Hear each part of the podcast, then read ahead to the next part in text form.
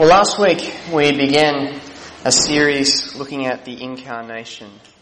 Uh, that the wonder that in Christ Jesus God has become flesh, Emmanuel, God with us. We spoke then of the promise of the incarnation as we looked through the prophetic words uh, of Isaiah chapter 7. And this morning our focus is on the necessity of the incarnation. Why was it needed? Why did the eternal Son of God need to take on human nature? The well known author C.S. Lewis once wrote these words. He said, In the Christian story, God descends to re-ascend. He comes down, down from the heights of absolute being into time and space, down into humanity, down to the very roots and seabed of the nature he has created. But he goes down to come up again and bring the ruined world up with him. One has the picture of a strong man stooping lower and lower to get himself underneath some great complicated burden. He must almost disappear under the load before he incredibly straightens his back and marches off with the whole mass swaying on his shoulders.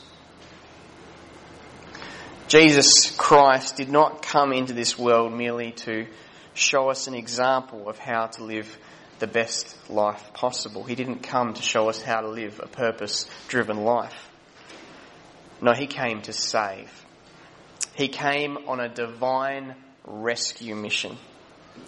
He came to redeem fallen humanity out of slavery to sin and death and to restore his people into fellowship with God. He is the only way to salvation, for he alone is truly God and truly man. And to understand the necessity of the incarnation, we're going to look at a passage today from the book of Hebrews. Uh, there are many passages in Scripture which uh, illuminate our minds to the reason and the, the necessity of the incarnation, but we're going to settle here in Hebrews. We don't know who wrote Hebrews, but when the early church studied its words, it became clear that it was ultimately from divine inspiration. So please turn with me in your Bibles to Hebrews chapter 2. And we're going to read from verse 5 to 18. For it was not to angels that God subjected the world to come, of which we are speaking. It has been testified somewhere, what is man that you are mindful of him? Or the son of man that you care for him? You made him for a little while lower than the angels. You have crowned him with glory and honour putting everything in subjection under his feet. Now, in putting everything in subjection to him, he left nothing outside his control. At present, we do not yet see everything in subjection to him, but we see him who for a little while was made lower than the angels, namely Jesus, crowned with glory and honour because of the suffering of death, so that by the grace of God he might taste death for everyone. For it was fitting that he, for whom and by whom all things exist, in bringing many sons to glory, should make the founder of their salvation perfect through suffering. For he who sanctifies and those who are sanctified all have one source.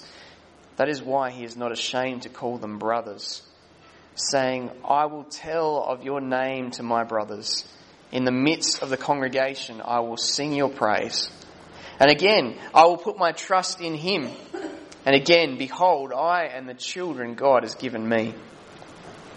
Since therefore the children share in flesh and blood, he himself likewise partook of the same things, that through death he might destroy the one who has the power of death, that is the devil, and deliver all those who through fear of death were subject to lifelong slavery.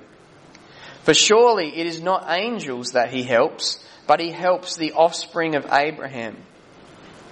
Therefore, he had to be made like his brothers in every respect, so that he might become a merciful and faithful high priest in the service of God, to make propitiation for the sins of the people.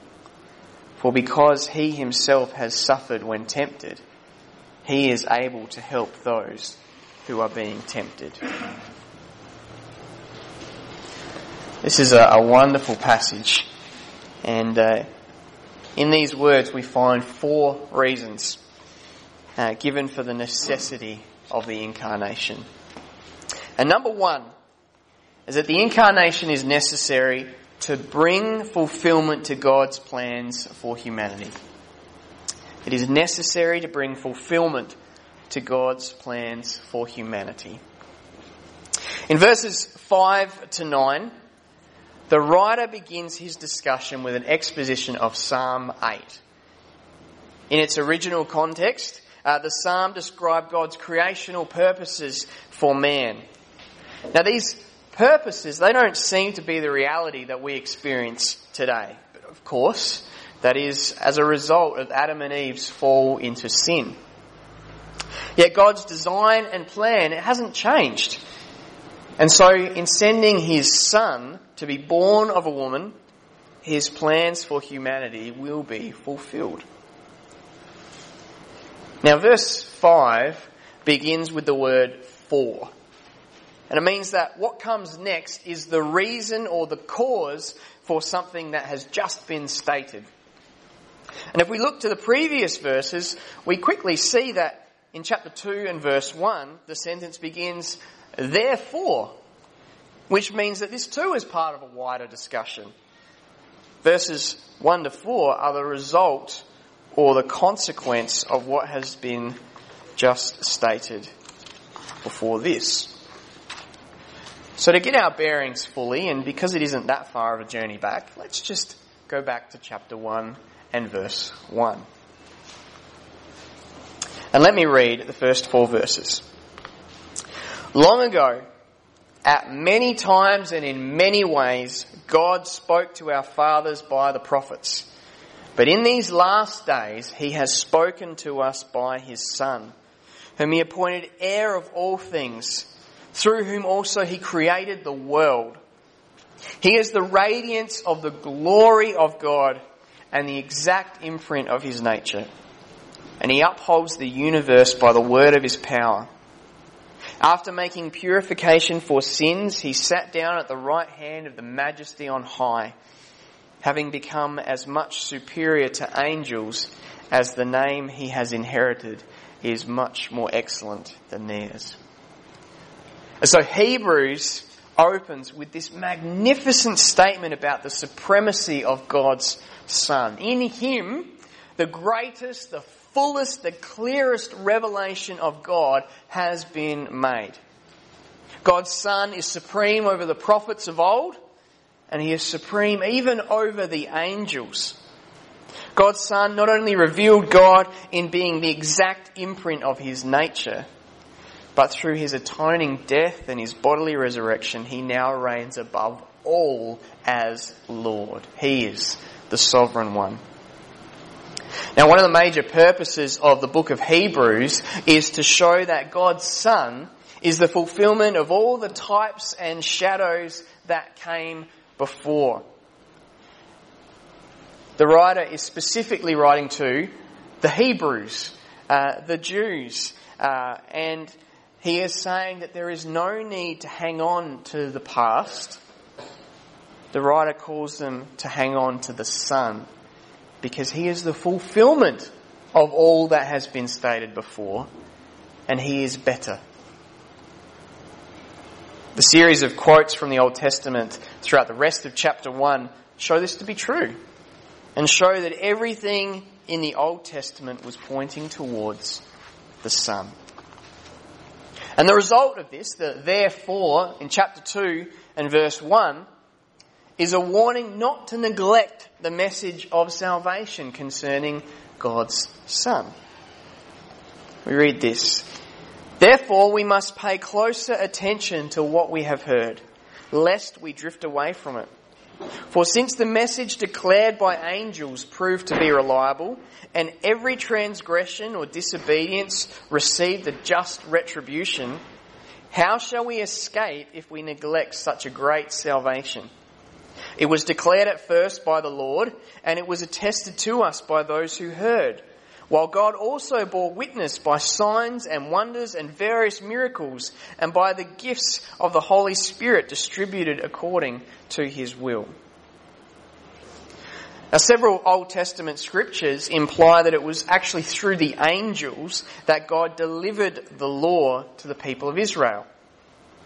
And the writer of Hebrews makes it clear that since this message of old was reliable and true, how much more so that which came from God's Son, the Lord, and this message that was further proclaimed by the apostles. And uh, the miracles that accompanied the message given by the Lord and the apostles further attest to its veracity and its genuineness and its authority. So God's Son is better than the angels. Therefore we are called to believe in Him and in His message. In chapter 2, verse 5, the beginning of our passage for today, the writer returns to his reasoning for why we should believe in the Son and his message. Why? Because he is better than the angels. Verse 5. For it was not to angels that God subjected the world to come of which we are speaking. Who is the one with authority, the one whom God has subjected the world to come? It is God's Son. It is the one who fulfills God's plans for humanity. This world has now been corrupted by sin. Romans 8:22 reads, "For we know that the whole creation has been groaning together in the pains of childbirth until now." So by the work of God's Son, creation itself will be redeemed. It will be resurrected and there will be a new heaven and new earth. But notice the language here. It is past tense. God has subjected the world to come under the Son. It has already happened. And yet we still await its consummation, its completion. It's already, but it's not yet. We can trust that the full resurrection of this world will take place because it already has, in a sense, all that needed to happen in the person and the work of Christ has taken place. But we await its fulfillment in God's perfect timing. And this is laid out for us in the following verses. The writer begins in verse 6. It has been testified somewhere. Well, that's Pretty strong language there. That's pretty vague, isn't it? Why is he so non-specific about where he's quoting from? It's been testified somewhere. Well, first, Psalm 8 is so well known that it doesn't need to be specified. Everyone knows the words of Psalm 8. Second, it shows that it doesn't matter where it is in Scripture, for all Scripture is God breathed and authoritative. If it's in the Bible, we need to pay attention to it. For our understanding, though, the following words are quoted specifically from Psalm 8, verses 4 to 6. Let me read those again. What is man that you are mindful of him? Or the Son of Man that you care for him? You made him for a little while lower than the angels. You have crowned him with glory and honour putting everything in subjection under his feet. These words are written in awe and wonder of God for his work in creating humanity and in his purposes for them as stewards, caretakers of his wider creation. reflects back on the words of Genesis 1, verses 26 and 27. Then God said, let us make man in our image, after our likeness, and let them have dominion over the fish of the sea and over the birds of the heavens and over the livestock and over all the earth and over every creeping thing that creeps on the earth. And so God created man in his own image. In the image of God he created them. Male and female he created them. This right here is the reason why every single person is worthy of dignity and respect. Even though all humanity has fallen short of the glory of God. While that image may be marred by sin, every single human is still made in the image and likeness of God. Now, the writer of Hebrews offers his own commentary on the words from Psalm 8, and we read in verse 8 when he states, Now, in putting everything in subjection to him, he left nothing outside of his control. It makes clear that the dominion and authority that Adam and Eve were first endowed with, uh, he left nothing outside of his control. It means that they had authority over everything on the earth. They were truly God's stewards, his overseers. But of course, they failed in the one restriction which showed that they were stewards and that they were not the ultimate authority. They ate the fruit. It is for this reason that the writer of Hebrews explains, at present, we do not yet see everything in subjection to him. Humanity does not have dominion and rule over God's creation. There is fear. There is death. When people say, I don't believe in God because of all the suffering in the world, a passage like this provides a strong response. The reason for suffering in this world is humanity's rebellion against God. And so God's plan for humanity was for them to have dominion over His creation. But we must understand that while this is not evident at this moment, the plan hasn't changed. This is still the plan. But for these words of Psalm 8 to be true, something needed to happen. And it happened in the Lord Jesus Christ.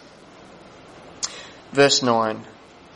But we see him who for a little while was made lower than the angels, namely Jesus, crowned with glory and honour because of the suffering of death, so that by the grace of God he might taste death for everyone. And here is the first mention of the Son of God's name. It is Jesus. God, the Son, the eternal Word, took on human flesh. He came to fulfill those words of the psalmist. But this condescension, this coming down, this being made lower than the angels was for a little while. For while he was lowered, he is now crowned with glory and honour. He reigns he fulfilled God's plans for humanity to have dominion. The Lord reigns. But how did this come about? Because he suffered death. His path to glory was through a bloodied cross. And this was not so that he alone might be glorified, by the grace of God, it was through Jesus' suffering and glorification that he might taste death for everyone. Now, the week after Christmas, we're going to spend an entire message looking at the mystery of the incarnation, that Jesus is truly God and truly human. Uh, but for the moment, let me just say simply that the scriptures teach Jesus is one person with two natures, divine and human. Now, when the writer of Hebrews declares that Jesus took on flesh that he might taste death for everyone, he's not saying that God died. For God cannot suffer and God cannot die. He is unchangeable. He is eternal. When Christ died, it was his humanity that died. And on the third day, it was his humanity that was raised to life again the necessity of the incarnation is that God the Son took on flesh so that he could suffer and die. As one writer says, apart from the incarnation, the Son could not die because God, by definition, is immortal. Now, this same writer, uh, Kevin DeYoung, he's a Presbyterian pastor in the US. He states further, and I quote, The incarnation is not a revelation of the eternal suffering of God, but rather the deepest expression of God's gracious character, whereby he chose in love to suffer as one of us. Our comfort in the midst of suffering is not that the Father suffered with the Son, nor that God continues to suffer with us. Our profound consolation is that moved by love, God the Son, in perfect cooperation and agreement with God the Father and God the Holy Spirit, laid aside his immunity to pain so that he might suffer for us as one of us. Now, as I said, we're going to look uh, more at these profound truths in the weeks to come. But what a wonder that Christ came in the flesh that he might taste death for everyone. And who is that everyone? The answer, of course, is all who would believe. In John 10, verses 14 to 15, Jesus made that clear when he said, I am the good shepherd. I know my own, and my own know me. Just as the Father knows me, and I know the Father, and I lay down my life for the sheep. Jesus, the eternal Son of God, took on flesh so that he was truly God and truly man. He lived a holy life in obedience to God. He died a substitutionary death on the cross for the sins of his people. He was historically, physically, bodily, resurrected, imperishable. He ascended to the right hand of the Father where he reigns with all authority as Lord. And through repentance of sin and belief in Him, sinful humans can experience the fulfillment of God's plans for humanity. We too can reign. Hear these words from the Apostle Paul uh, when he compares Adam and Christ. Romans 5:17. For if because of one man's trespass death reigned through that one man, much more will those who receive the abundance of grace and the free gift of righteousness reign in life through the one man, Jesus Christ. So that's the first reason for the necessity of the incarnation. It is to bring fulfillment to God's plans for humanity. Well, now, secondly, the incarnation is necessary to bring fellowship between God and humanity. It's necessary for fellowship. That Jesus becomes fully human means that God has shared fully in humanity. He has truly become God with us. And how this comes about is explained by the writer of Hebrews in verses 10 to 13. But let me just read from verses 10 to 11 to begin with. For it was fitting that he, for whom and by whom all things exist, in bringing many sons to glory, should make the founder of their salvation perfect through suffering. For he who sanctifies and those who are sanctified all have one source. God's purpose in Christ's incarnation, his death, his resurrection, and his ascension was to bring many sons and daughters to glory. That is, taking them from misery to magnificence. And God, who does this, is the one for whom and through whom everything exists. This means that there is no other reasoning behind what happens than that God is sovereign and he brings his purposes to pass. Nothing creeps up on God. Nothing sideswipes God that he didn't see coming. He is sovereign over all. And while the sons and daughters are glorified, the one who enabled that to happen would also be brought to perfection through his suffering. Jesus' sacrifice would not end in death for himself, but in victory. And indeed, his victory is the first fruits of those who believe. Now, when it talks here about Jesus being made perfect, it's not in the sense that he was once sinful, but now is not. Only two chapters later, the writer says, chapter 4, verse 16, that Jesus was without sin. And not only did Jesus not sin throughout his whole life, he was not born with a sinful nature. He was not born under the consequences of original sin. And this is why the doctrine of the virgin birth is absolutely essential to Christian faith. It is a non-negotiable. Some try and assert that Jesus was born with a fallen nature like the rest of us, uh, because without this, he would not be empathetic to our plight. We need someone who was right in the midst of it with us, they suggest. The problem with that, however, is that he couldn't save us then from our plight because he would be in the same plight as us. And he would need someone to then save him. No, scripture affirms that Jesus' human nature was never at any stage fallen. Now what scripture doesn't elaborate on, however, is how that was possible.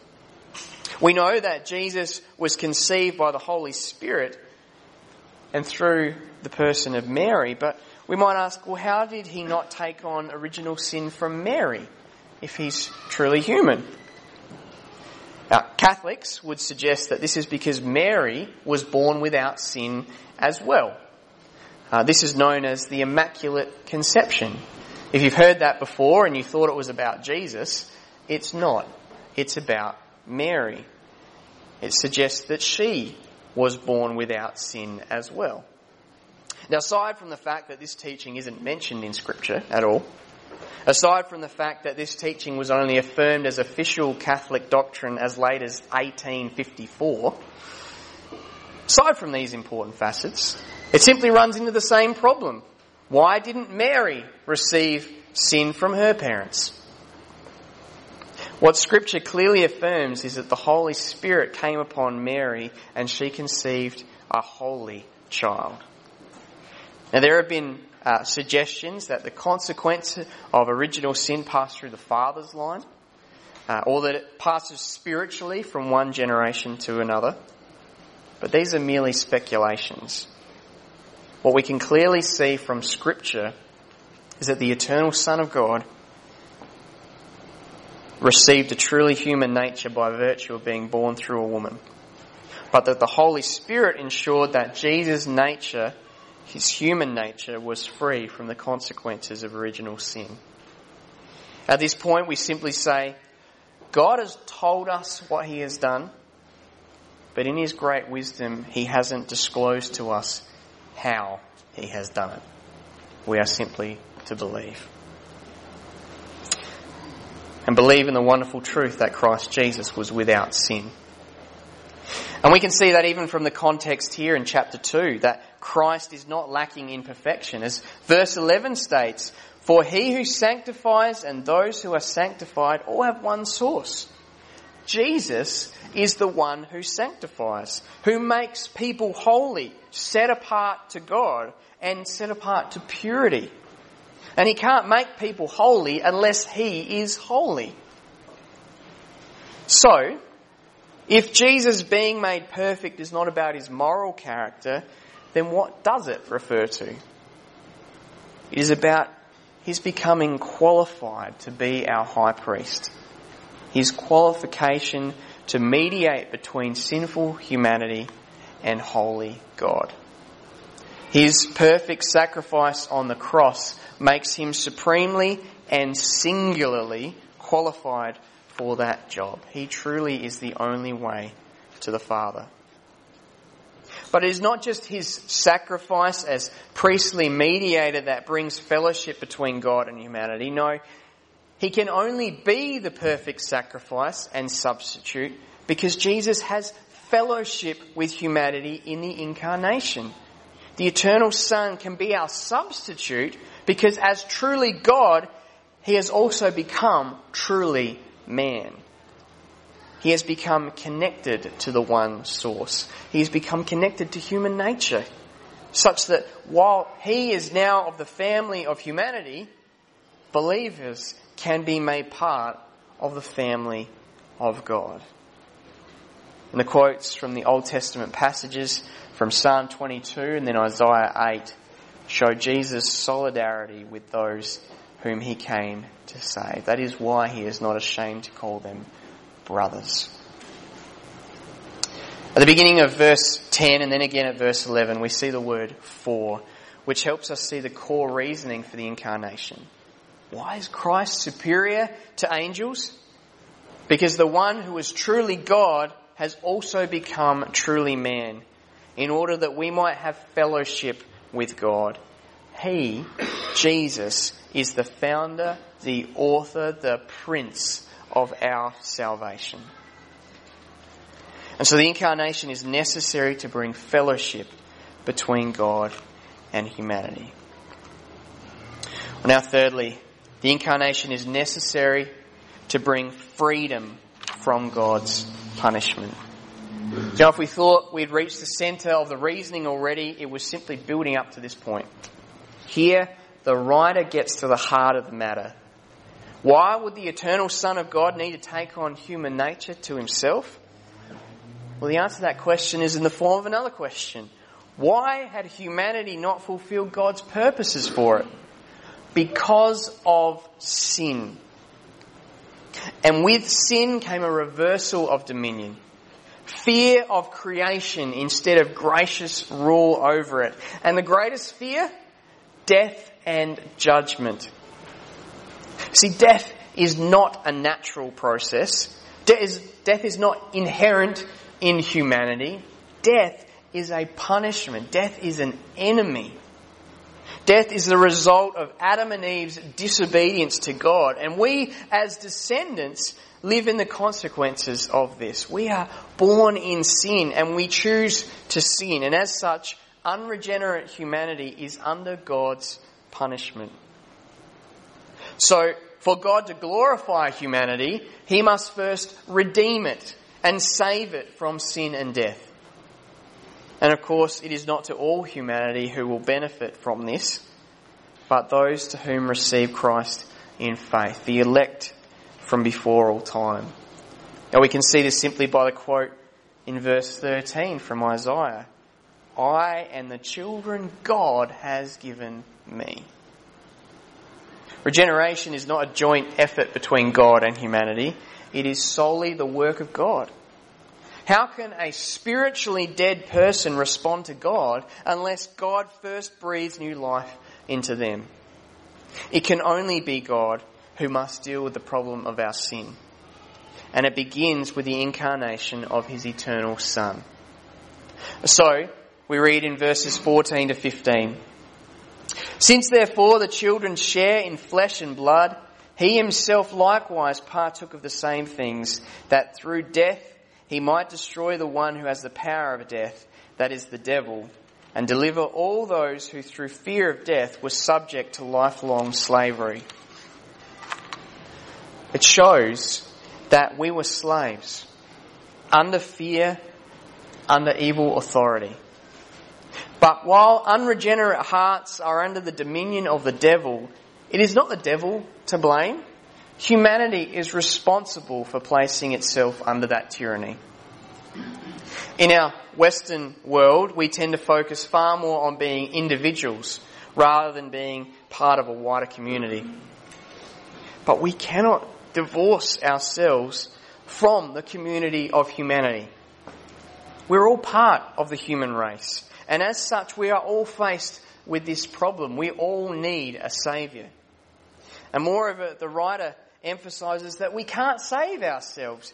Humanity is in slavery and it needs divine intervention. An intervention which we see came through the incarnation of God the Son.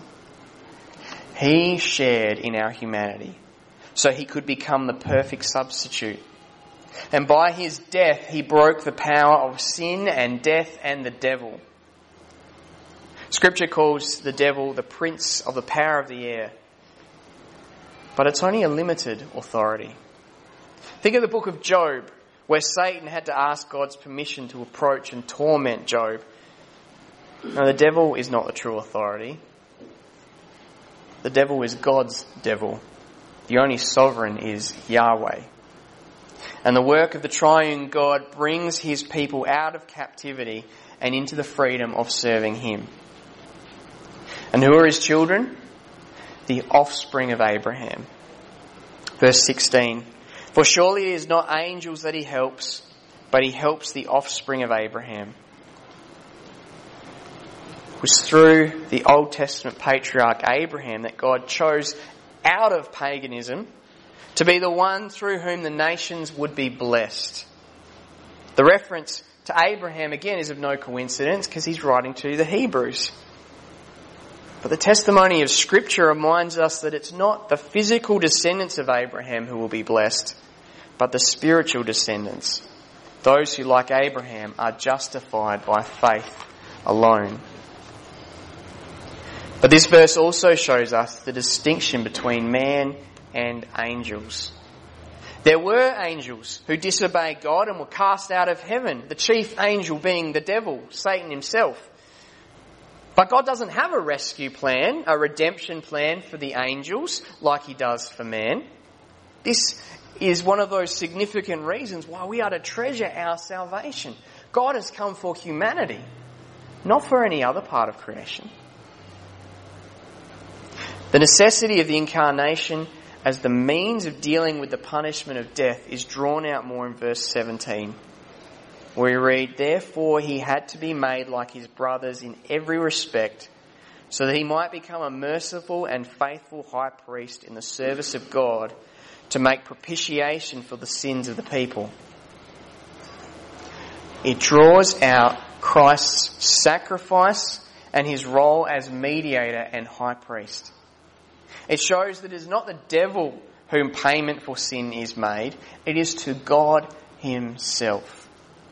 Holy God is the one who has been offended by sin, and holy God is the one whose wrath is upon sinners, and holy God is the one who punishes sin with eternal death.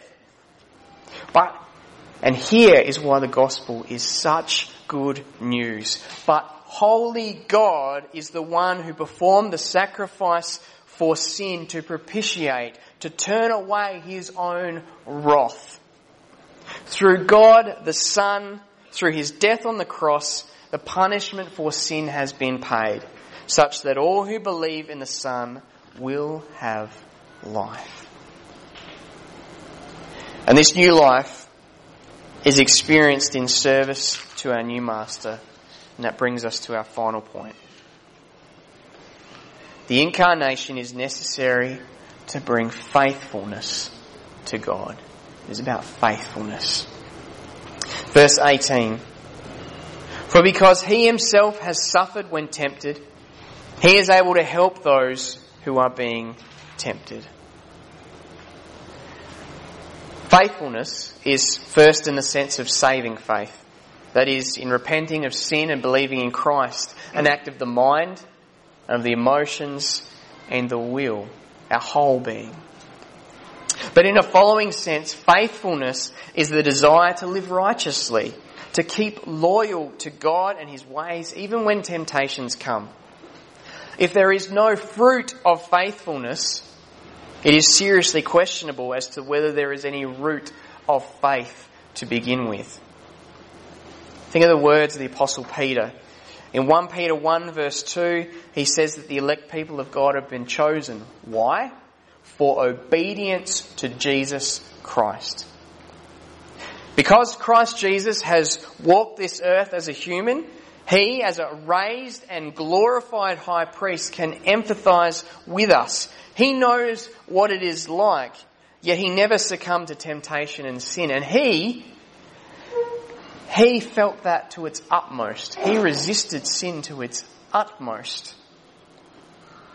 And so he assists us in our faithfulness to God. In verse 11 we learn that Jesus is the one who sanctifies. And again it means to be made holy, to be set apart to God. Now, sanctification has several aspects. When we are saved by God's grace, we are made holy. Our position has been changed from being in this world to being in Christ. And when we're glorified at the return of Christ, We will be made perfect in our holiness. We won't have any more struggles with indwelling sin. What a glorious day that will be. But in between these two moments, we are called to progress in our holiness, to experience a growing separation from sin and to God. And the wonder of the incarnation is that we are not doing this by means of our own strength. Jesus himself is assisting his people in that work. At the beginning of chapter 2, the writer issued a warning to the people, and I think it's apt to finish with these words. Therefore, we must pay cl- much closer attention to what we have heard, lest we drift away from it. For since the message declared by angels proved to be reliable, and every transgression or disobedience received a just retribution, how shall we escape if we neglect such a great salvation? The writer of Hebrews calls us to pay close attention to the gospel, to hold firm to these truths, and to not let anyone lead us astray. And why? For only in the person and work of the Lord Jesus Christ is there fulfillment of God's plans for humanity, fellowship between God and humanity, freedom from God's punishment, and the means to live in faithfulness to God. Here is the necessity of the incarnation. Let's pray. Dear Father, we thank you that by your grace and mercy you have provided a way of salvation through your Son. A way that was destined before time began and will be brought to full completion as time ends and we enter into eternity.